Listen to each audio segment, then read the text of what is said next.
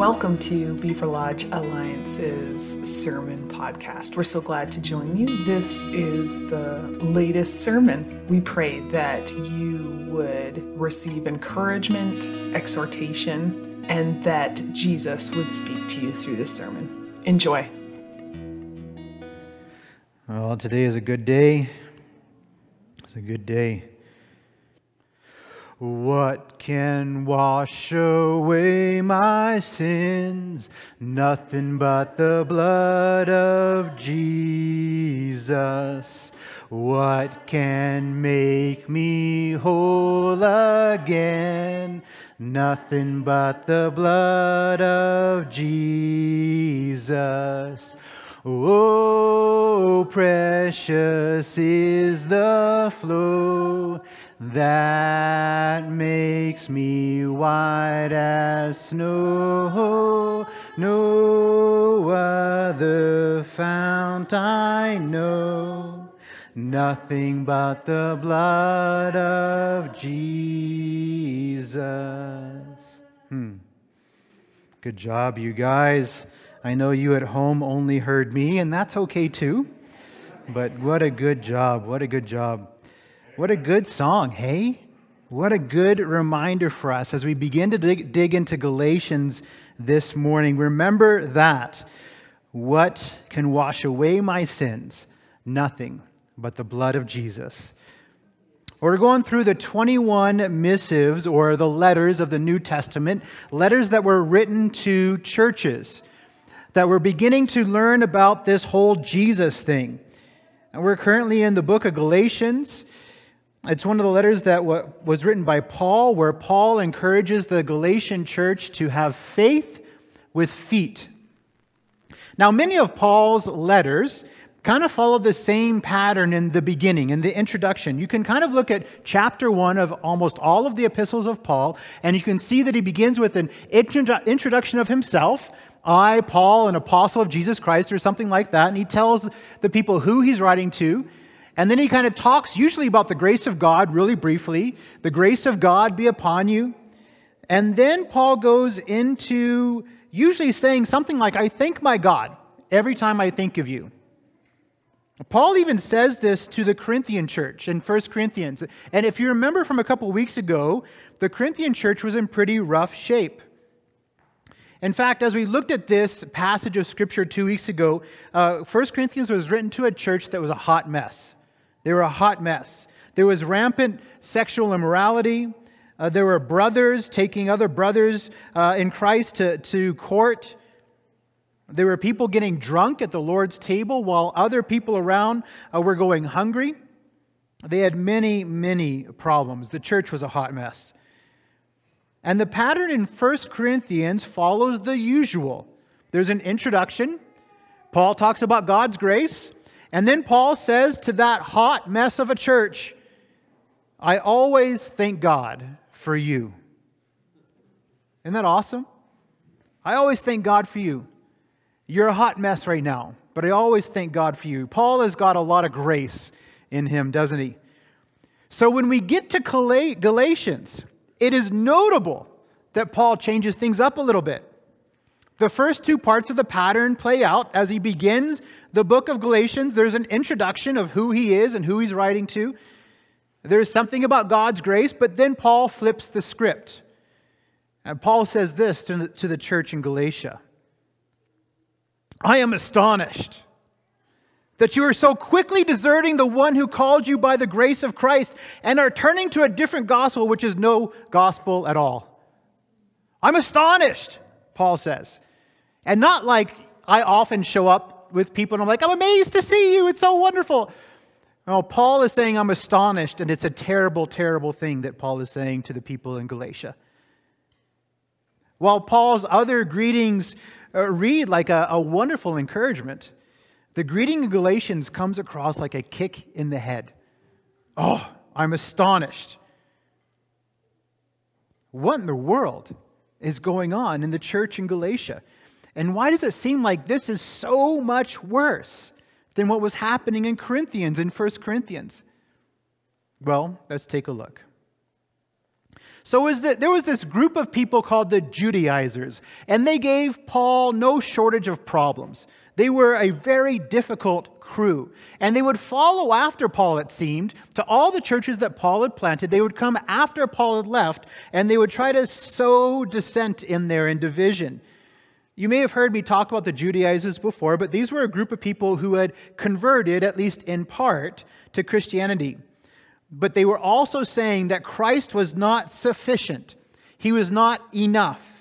It was not enough to just have faith in Jesus Christ. In order to truly be saved, according to the Judaizers, uh, you needed to uh, have Jesus and the Old Testament law.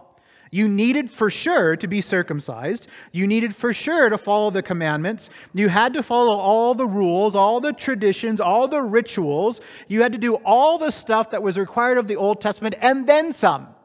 Everything that had been made up by the Pharisees and all the ruling council, you had to do all these extra things in order to be saved. Jesus was not enough. The law also needed to be fully embraced.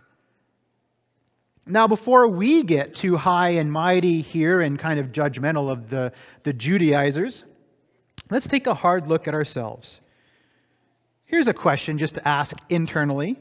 Do you believe that the only thing that a person needs to, be, needs to do to be saved is to trust in Jesus? Do you believe that? Just internally. I don't need you to, I don't need amens right now. I just need you to ask that question to yourself. No matter how terrible they are, no matter how sinful they are, no matter how wretched they are, do you believe that the only thing that a person needs to, be, to do to be saved is trust in Jesus? Or do you think that in order to be saved, a person probably needs to get their act together a little bit? Do you think they need to go to the right church? Do you think that they need to believe the right theology? What do you think about what it takes for a person to be saved? Do you believe that if a person really wants to be saved and really needs to be saved, that they first need to fix their junk and then come to Jesus? Which one do you think it is? Jesus alone or Jesus and then something else? Well, don't answer out loud. The Judaizers believed that a person had to follow the Old Testament law. They believed that a person needed to have right thinking and a person needed to have right behaving. That's what the law was about. Think rightly and behave rightly, and then you will be saved. Now, right thinking and right behaving are not bad. We encourage people, actually, to have right thinking and to have right behaving. But according to the Bible, you are not saved by your right thinking or your right behaving. In fact, even believing rightly is not what actually saves you. According to God's written word, salvation comes to you by no action of your own, not by thinking rightly, not by behaving rightly, not even by believing rightly. Salvation comes to you solely as an act of receiving the free and complete grace of God made available to us through the death and the resurrection of Jesus Christ and nothing else. You cannot add or take away from the power of God's gracious salvation presented to you. You can't add to it or take it away or take away from it. No one helps Jesus' gospel to be applied to your life. Nothing you do has achieved or earned this for yourself. You cannot say to Jesus or to anyone that you played any role in your salvation. It is a gift completely separate from your thinking, your behaving, or your believing. Now, it is important to think, behave, and believe rightly. Of course it is. But your salvation is a gift completely separate from those things. It is 100% dependent on the grace of God through Jesus Christ. Not 99% God's job and 1% your job. Salvation is 100% the work of Jesus Christ. And that actually is an incredibly freeing truth. You didn't earn it. God's grace doesn't come to you because you are good enough. In fact, you and I, you and I are the opposite of good enough. We were objects of wrath. We were objects of ridicule before Jesus came. But now, because of Jesus Christ, I want you to look at how Paul describes us. Because of the gift of grace that was given to us, by God through his son Jesus Christ, here's what Paul says is true of you and I. In Galatians chapter 3 verse 26, Paul says, "So when Christ Jesus, you are all children of God through faith. For all of you who were baptized into Christ have clothed yourselves with Christ." And just a few verses later, Paul says, "Because you are his sons." Right? So the first verse says, in Christ Jesus, you are all children of God. And now Paul says, because you are children of God, his sons, God sent the Spirit of his Son into our hearts, the Spirit who calls out, Abba, Father. So you are no longer a slave, but God's child. And since you are his child, God has made you also an heir. You are an heir with Christ, not because of your work, but because of God's work. You're a son or daughter of God. You're clothed in Christ. You're no longer a slave. You're no longer an object of wrath or ridicule. You are a beloved son or daughter of God with his spirit living inside of you. And all of this is totally separate from anything you've done. It's because of God. This is the simple gospel. It's the simple gospel. We receive it. We receive it, but we've done nothing to earn it. Now, if this is the simple gospel that you did not earn your salvation in any way, and that you are now a son or daughter of God through no effort of your own, then what happens when we continue to sin? What happens when we continue to do the things that we're not supposed to do? Well, you get a letter like the one that was written to the church in Corinth, a letter to remind you that this is not who you are. A letter to, to tell you that the identity that is in you is not looking like what's happening and coming out of you. You need to change your ways. See, Paul's attitude towards the Corinthians is one of a loving father figure who has to come and teach his children right from wrong. But here in Galatians, Paul's attitude is so much sharper, so much more aggressive. And that's because the Galatians are not just entering into sin, the Galatians are perverting the simple gospel. They are making a mockery of Jesus Christ's sacrifice on the cross. It's one thing to sin, it's a whole nother thing to cut yourself out through your legs, by your legs. And that's exactly what they were doing. They are doing that by beginning to believe the Judaizers. They were beginning to go back to the law, that thing that never would have ever saved anybody. The law was not meant to save, it was meant to point us to Jesus Christ. And they were going back to the law as if it had power to save. They were teaching others that Jesus Christ's death and resurrection, it was not sufficient. It's not sufficient for salvation. And so Paul goes into to chapter 3 of Galatians and he has strong words for them. He says, You foolish Galatians. Now, when Paul says you foolish Galatians, it's a term that's a little bit cleaned up for us in the English. In the original Greek, it was a much stronger word, and we usually tell our kids we're not allowed to use this word. But it's the, it's the word stupid, is actually what's being said here. Paul is saying, You stupid Galatians. I apologize, children. Paul says, You stupid Galatians, who has bewitched you? Before your very eyes, Jesus Christ was clearly portrayed as crucified. I would like to learn just one thing from you, and you can hear his tone in this. I, would like just just answer me this one question, since you're so wise and so smart in what you do. Did you receive the Spirit by the works of the law, or by believing what you heard? Are you so foolish? Again, are you stupid? Paul goes on. After beginning by means of the Spirit, are you now trying to finish by means of the flesh? What an insane thing to do. Have you experienced so much in vain, if it really was in vain? So again, I ask Does God give you his Spirit and work miracles among you by the works of the law or by your believing what you heard? And what is it that they had heard? Well, it was the simple gospel that salvation is a free gift from God, it's through Jesus Christ, and it's for each of us to receive. And it is definitely not by any work of our own. Paul says it in Ephesians, and he says it again in 1 Corinthians, and he says it in many different ways in many different places that the gospel came by grace so that nobody could boast. So that nobody could boast, so that nobody could say that they had anything to do with their own salvation. See, you and I are utterly lost without the grace of God, without the gift of Jesus Christ. And these Judaizers had done a number on the Galatians and had them doubting the sufficiency of the crucifixion of Jesus for salvation. They didn't believe that it was enough anymore. They were trusting not the Spirit who would kind of quicken their hearts, but their own flesh. Paul rolls this conversation into what does it look like when we do this kind of thing? What does it look like when we stop believing the Spirit who quickens us and brings life to us and points us to Jesus and begin to, to trust in our flesh? What does it look like when that happens? The Galatians were not just having a problem with the sufficiency of Jesus, they were also having a problem with the end result of that kind of thinking. See, when you believe that you have to earn your salvation, you begin to rely heavily on your own works, on doing good enough, especially on doing better than the person next to you.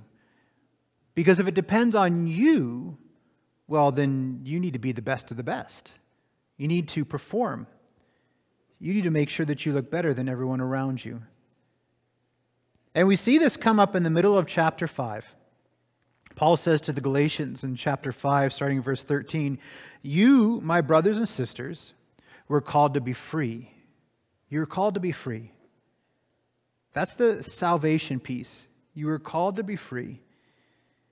And then he says, But do not use your freedom to indulge the flesh. Rather, serve one another humbly in love. For the entire law is fulfilled in keeping this one command love your neighbor as yourself. If you bite and devour each other, watch out, or you will be destroyed by each other. You see that?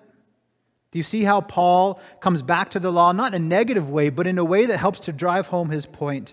See, there are two outcomes here. If on the one hand you have to perform to earn your salvation, then you're going to depend on the flesh and then you're going to try to do better than everybody around you. You don't want the best for the other people because you want to shine because Jesus needs to see something valuable in you for you to be saved.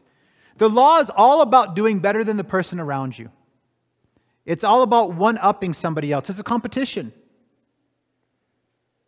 However, if your salvation is a free gift that came about by no work of your own, if it's a free gift that's given by God to everyone, if it's a free gift that does not depend on how good you are or how better you are than somebody else, then you can actually love your neighbor. You can actually want the best for them because it's no longer a competition. It's actually about just living out of the reality that's already inside of you. If you have salvation, if you have the gift of God in you by no work of your own, freely you receive, so freely you give. See, what you believe about salvation works itself out in the way that you live your life.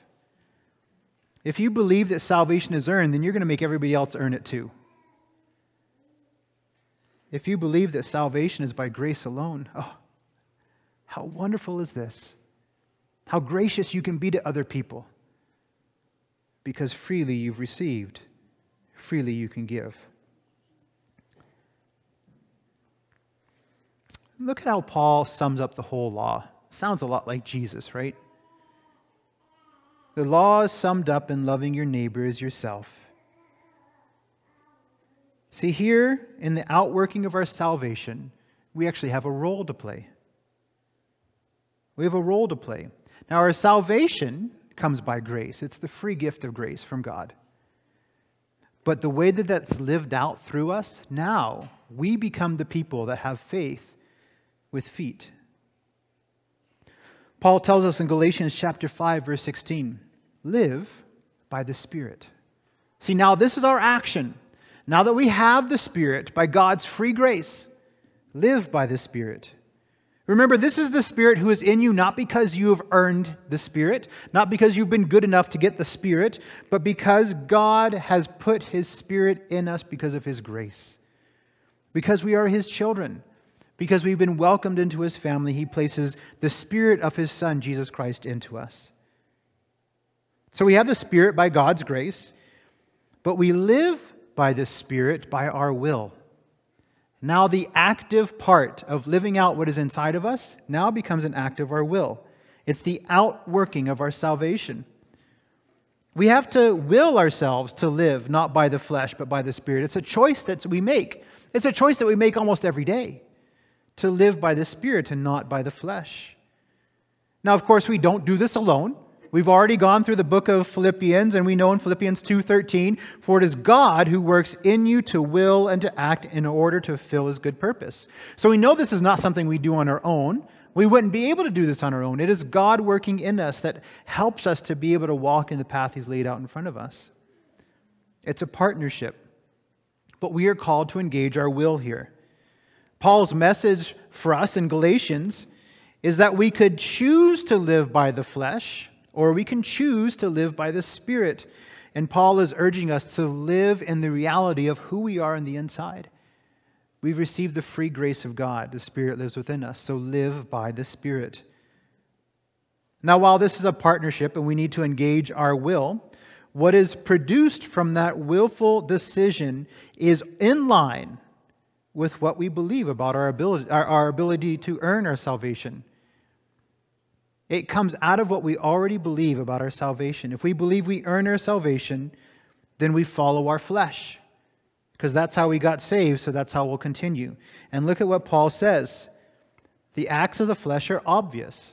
So, what happens when we believe that we've earned our salvation? Well, we live in the flesh and we see sexual immorality, impurity and, and debauchery, idolatry and witchcraft, hatred, discord, jealousy, fits of rage selfish ambition, dissensions, factions, and envy, drunkenness, orgies, and the like.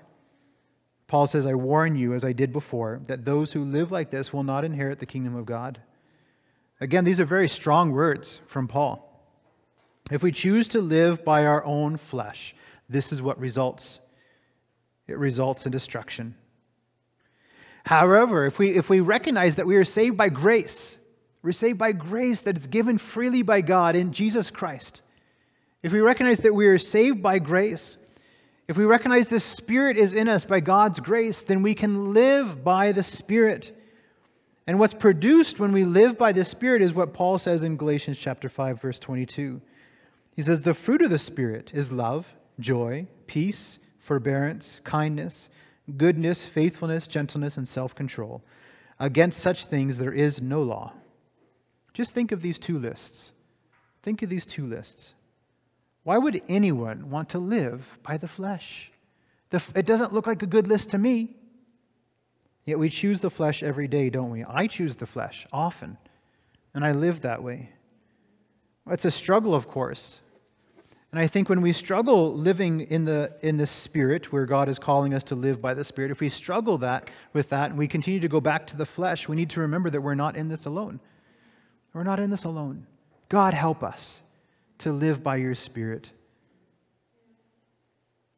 Paul says it this way He says, Those who belong to Christ Jesus have crucified the flesh with its passions and desires.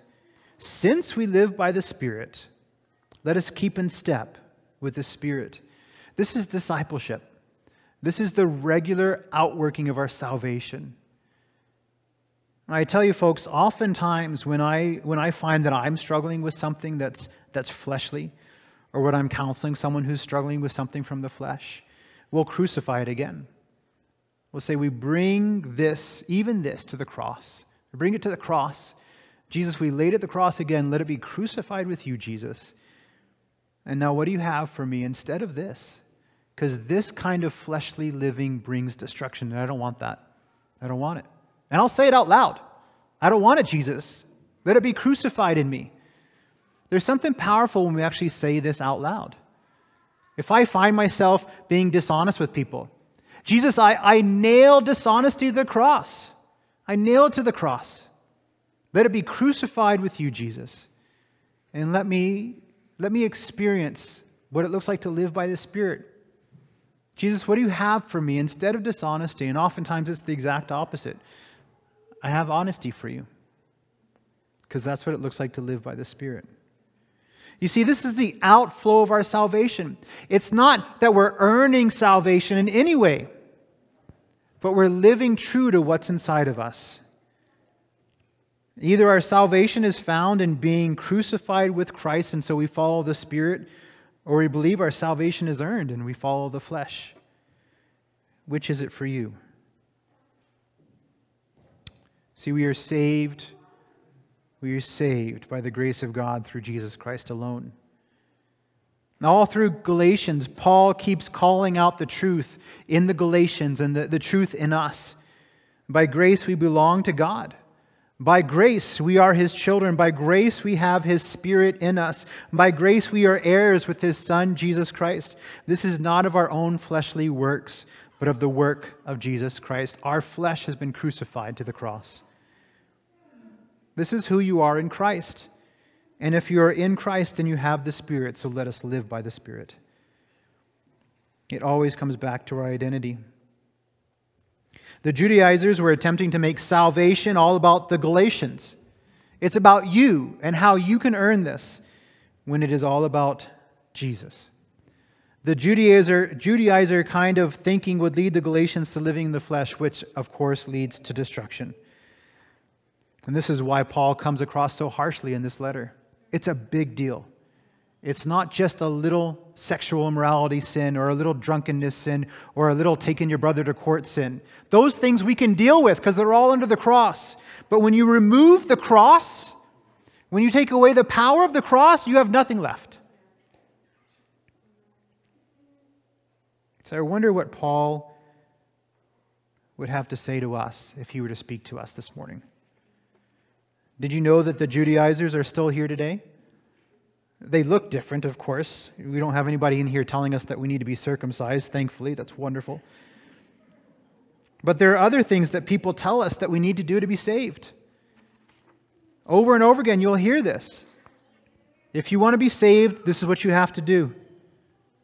I don't know what it is for you. Think about it for yourself. Maybe someone's told you that in order to be saved, you need to do something other than just trust in Jesus. Or maybe you've said it to somebody else.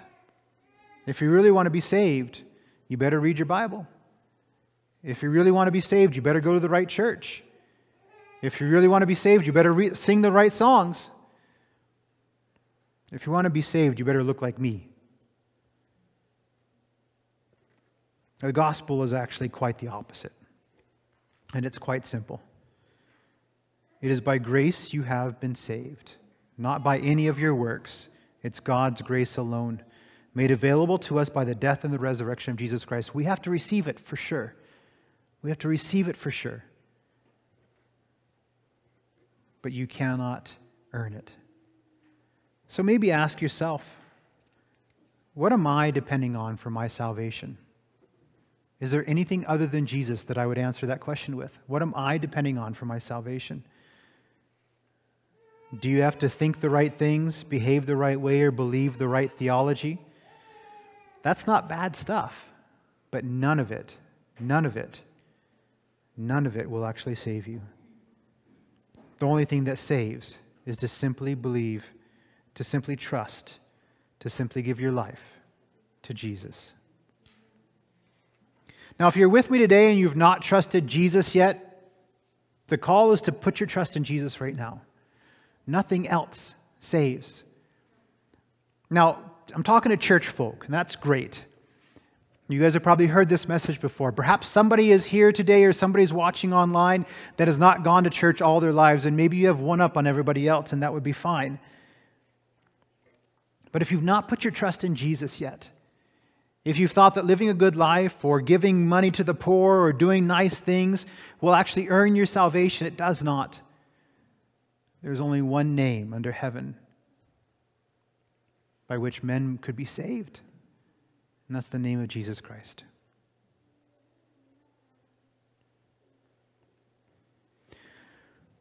So if you don't know Jesus yet, just turn to Jesus. He's listening, He's waiting for you. He has a gift for you. It's the gift of salvation that He wants to give to you. Trust in Him. You can just turn to Him right now and say, Jesus, I trust in you. I trust in you. There's no secret words, there's no membership fee. Just simply trust in Jesus. Receive the gracious gift of salvation by trusting in Jesus' death and resurrection. and you will become God's son or daughter by his grace.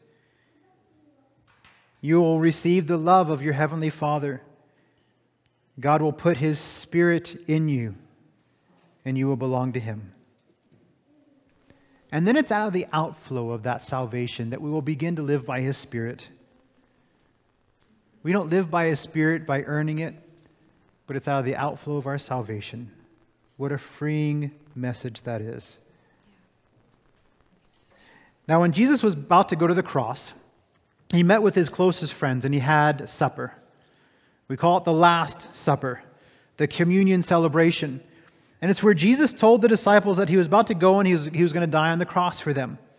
And Jesus held up the bread and he said, This is my body that is going to be broken for you. And he, and he held up the cup and he said, This is my blood, which is going to be poured out for you so that you can be saved. And then Jesus said, Every time you get together, remember this.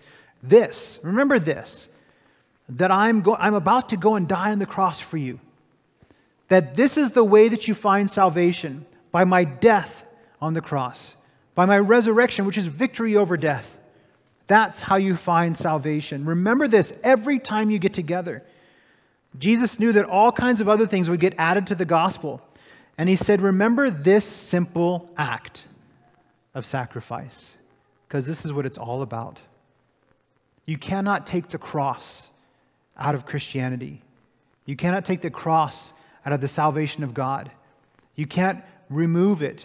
It's a, it's a nasty thing sometimes to look at and to think about that God Himself died on a cross, a very gruesome and bloody death. But you can't take the cross out because without the cross, there is no salvation at all. There's no salvation. And so Jesus says, Remember this. Every time you get together, remember it. Let's not forget just how simple the gospel really is. It's all about Jesus' death on the cross, that He died for us so that we could be saved. What do we got for questions? We've got two questions. We'll see what they are. I'm going to pop them up there. All kinds of interesting things we could have as questions today, hey? All right, from what I can see, trying hard to follow the law and living on my own strength seems to look outwardly similar to living free in salvation. What are some subtle ways that they actually look different outwardly? What are ways it looks different internally? That's, that's a question. Whew. That's a really great question, right? So, this is a good. So, here, here's the thing. So Amy's got a great answer for this. She'll give it to you in just a second. okay. But okay. Uh, here's. Uh, I'm just giving you extra time to think. Here's here's something you, you may nobody else around you may know if they're just kind of um, acquaintances of yours. But if you're in community with people, they might know. So if you're living your faith out with other people, if you're journeying together, someone's standing next to you and they're able to just kind of saunter over to you for a moment and say, Hey, Greg, listen, I don't know, but it seems like maybe this is a thing that you need to deal with. Right? They're able to speak into my life. If I've got brothers and sisters that are, I'm close to that can speak into my life in community, they'll be able to point some of this stuff out for me. As well, you, it's your role to ask Jesus, hey, Jesus, is there anything in me where I'm relying on the flesh, where I'm not, I'm trying to, to perform, I'm trying to control, I'm trying to live in a way that's not living by the Spirit? Is there anything in me that's like that? And listen. Listen to the voice of God as He speaks to you through this. So, those two things I think are really key living in community and asking Jesus. Huge. Look and now. For the answered the question. For the no, question. Um, yeah, I guess it's pretty similar, but maybe just in a different way of looking at it.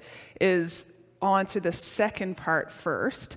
What are ways it looks differently internally? Is is being aware of what's driving it. And that takes time actually to sit down and think about it. It's like, okay, at the root of this, why am I doing the things that I'm doing? And sometimes, right, it, oh, I want people to like me, or I want God to like me. I, you know, like once we get down to the internal, and other times it's like, man, because I know God loves me so much and wants me to show love to other people that now I'm acting in that way. that it is. It, it takes time, self awareness, self reflection. And then, yeah, what are some of the subtle ways that they actually look different outwardly? I mean, they're subtle because they're really subtle, that they can look really, really similar. And yet, I think, Greg, what you said, talked about in community, is people can pick things up, you know, through how we're saying, how we're acting, right? Whether or not they, they know us really well, people can kind of get a sense from us if we're doing it out of striving or we're trying to get significance from it or if we're trying to you know make sure everyone's happy with us that people pick up on those things even if our actions look exactly the same and so i that does that doesn't really answer the question but it's a subtle way that that we all know we've all been in those things where it's like man what this person is doing is really good but there's but there's something else that's also attached to it Yeah. Yes, Dave. So nobody from home is going to be able to hear so you? you say the question and I will. Just, just a comment, in a self-righteous community or where we're driven by works, it's not safe to be vulnerable. We're in a grace community where we all recognize our brokenness. There's a freedom to be vulnerable with the, the brokenness that we share. And then, uh, 1 John 1 9, confess your sins one to another so you may be healed. There's a whole other level of wholeness that comes because it's safe to be vulnerable. I, I wonder if that's Yeah. a thing that would look different. Yeah, that's a great. So, w- Pharaoh, you said they would have heard that online, picked up? Yeah. So fabulous, right? In a self righteous thing, you, you can't, in a self righteous culture, you can't show your brokenness. You can't show the places you're struggling. But in a grace filled place, you can be vulnerable. You can be open. And you're right, that is a subtle way that it would look different, that there's space to come and say, man, I am not okay, or this is what's going on. So find a grace filled place. I think would be really good. So if you're not currently experiencing that somewhere, find it somewhere, because that's how iron sharpens iron and how we're able to confess our sins one to another. Um, it's by living in that grace filled space. That's a good point, Dave. Yeah, it's excellent. Okay, so we'll go on to the next question here, too. What's question number two? I was taught as a young child that the four spiritual laws were the way to salvation. More specifically, that the confession of sin was the point in which salvation would happen. Where does that, the confession of sins, fit into what you're saying about salvation being a gift? Yeah, it's great. Do you have an answer for that? I mean, I, I, I have some scriptures that seemed right. If you confess with your mouth that mm-hmm. Jesus is Lord and believe in your heart God raised him from the dead, you will be saved. Yep. That's in Romans 10. It also talks about, no, that's not in Romans 10. Oh, yeah. Yeah, it is in Romans 10. There's also a thing, everyone who calls on the name of the Lord will be saved. Yep. So, I mean, if you confess with your mouth that Jesus is Lord, there's implications into the, in that that I think deal with the confession of sin, that deal with recognizing that Jesus has risen from the dead, that he is Lord of your life, that it is kind of all mixed in there. And he died for our sins. I think, I think one of the problems that we have sometimes is that we limit ourselves when we, when we call salvation a point in time. Yeah. Right? So, when what I'm talking about today in Galatians about salvation, that is the life death type thing, right? It's that space of justification, right? So, in your in your initial interaction with Jesus, there is this moment where you give your life to Jesus and you're saved, right? Like the thief on the cross. Today you will be with me in, in paradise. The thief on the cross actually never, he doesn't do the four spiritual laws, he doesn't walk through the ABCs of, of coming to Christ. He just like, Jesus, remember me. That's what he says, right? Jesus, he's just putting his trust in Jesus. And Jesus like, oh, today you're going to be with me in paradise. And yet we see the power of confession. We see the power of deeper life walking through some of those type of things. And so when we say salvation, sometimes we jumble in a lot of stuff and we jumble sanctification into salvation. Yeah. And sanctification is the walking out of our faith, right? It's what happens tomorrow and the day after. And so that's when we're talking about salvation, sometimes we jumble it all together, and that's okay too, right? Because the fullness of what we receive in Christ is not just that we're saved and going to heaven, but also that we get to live in freedom. We get to live by the power of the Spirit. We get to be able to go on mission with Jesus. We get to experience the gifts of the Spirit and the fruit of the Spirit and all the stuff. All of that can kind of be jumbled in together when we talk about salvation. So I think that's, you know, the four spiritual laws and those type of things. It kind of brings a lot of stuff all together, talking about all that we experience through Jesus Christ. So hopefully that kind of answers that question. Anything else you want to add? No, no, no. You answered okay. that significantly better than okay. I did. So we'll good. go with Greg's answer. It's good. It's good. Good. Okay. All right. So um, we're going to do our benediction now. So why don't you guys stand?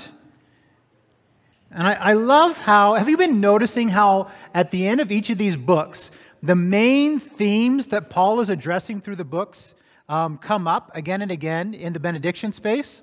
Um, it's so cool. So in Galatians, we've learned about um, God's grace through Jesus Christ. We've learned about how the Spirit lives in us. Uh, it's a wonderful thing. Um, and here's what Paul's benediction is in Galatians, which is right on board with that. He says, The grace of our Lord Jesus Christ be with your spirit, brothers. Amen. Simple, simple benediction. Simple benediction. So, God, we just uh, we just lean into what you have for us this week. No condemnation today, Lord, for, for uh, anything that we've been doing when we've lived by the flesh. Uh, we come back into right alignment with you, Jesus Christ, and we want to live by the Spirit. God, if there's any way in us that is not right, if we've been agreeing with the Judaizers that there's something else that's needed for salvation, Lord, we just pray that you would do a work in us to, to crucify that. You make us aware of that through our community, through your Spirit. Make us aware of anything in us, Lord, that is not living rightly with you. And help us to live by your Spirit. Oh, help us, Jesus, to live by your Spirit, that we would know the free grace of salvation and that we'd walk it out. We'd walk it out. So we love you, Jesus. We're so thankful for you and your presence in our lives. Uh, we just give you all the honor and the glory and praise and pray these things in your powerful name. Amen. Amen. You're dismissed. Thank you for joining us. If you have questions or comments or are just wanting to know more about our church, check out our website at www.beaverlodgealliancechurch.com, as well as you can find us on Facebook or feel free to email us at office at beaverlodgealliancechurch.com. We pray that today you would know the love and manifest presence of Jesus.